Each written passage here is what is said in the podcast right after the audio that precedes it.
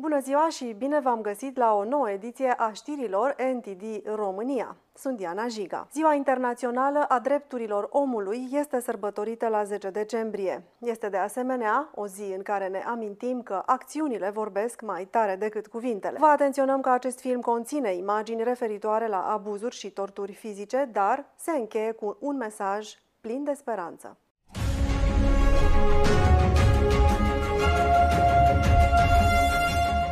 Declarația Universală a Drepturilor Omului, celebrul document al ONU care a împlinit 73 de ani, deține recordul pentru cel mai tradus document din lume în Guinness World Records. Dar pentru victimele abuzurilor grave asupra drepturilor omului care au loc în China, cuvintele nu sunt suficiente.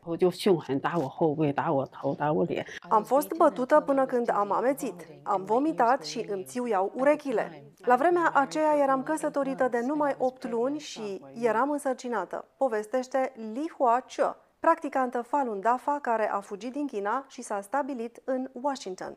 În 2001, Li Huace a fost arestată pentru că a tipărit materiale de susținere a drepturilor omului și pliante care expuneau abuzurile Partidului Comunist Chinez îndreptate împotriva a milioane de cetățeni chinezi care practică Falun Gong. Falun Gong sau Falun Dafa este o disciplină spirituală care cultivă caracterul moral și care reînvie frumoasa cultură tradițională chineză distrusă de comunism. Cuprins de invidie, dictatorul chinez de atunci, Jiang Zemin, a jurat în 1999 să zdrobească acest grup spiritual care se bucura de apreciere în toată lumea, inclusiv printre membrii partidului.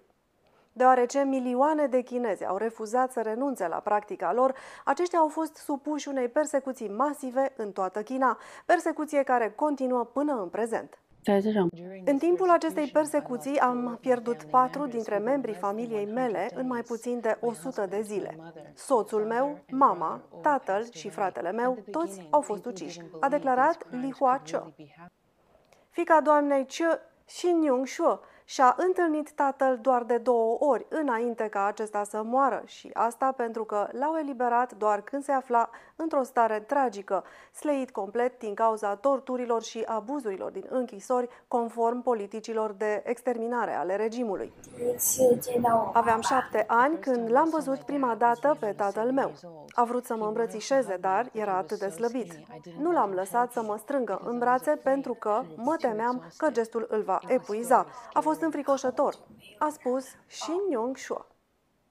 Experiența doamnei Li Huaqiu și a familiei sale poate părea un caz extrem, dar în China, sub conducerea Partidului Comunist Chinez, aceste abuzuri sunt larg răspândite și nu reprezintă decât vârful icebergului.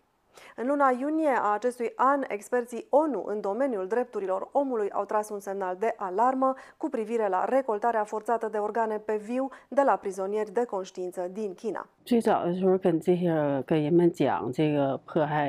La început, oamenii nu credeau că aceste crime se pot întâmpla cu adevărat. Dar acum că faptele au fost dovedite, oamenii iau în sfârșit măsuri, a spus Li Hua.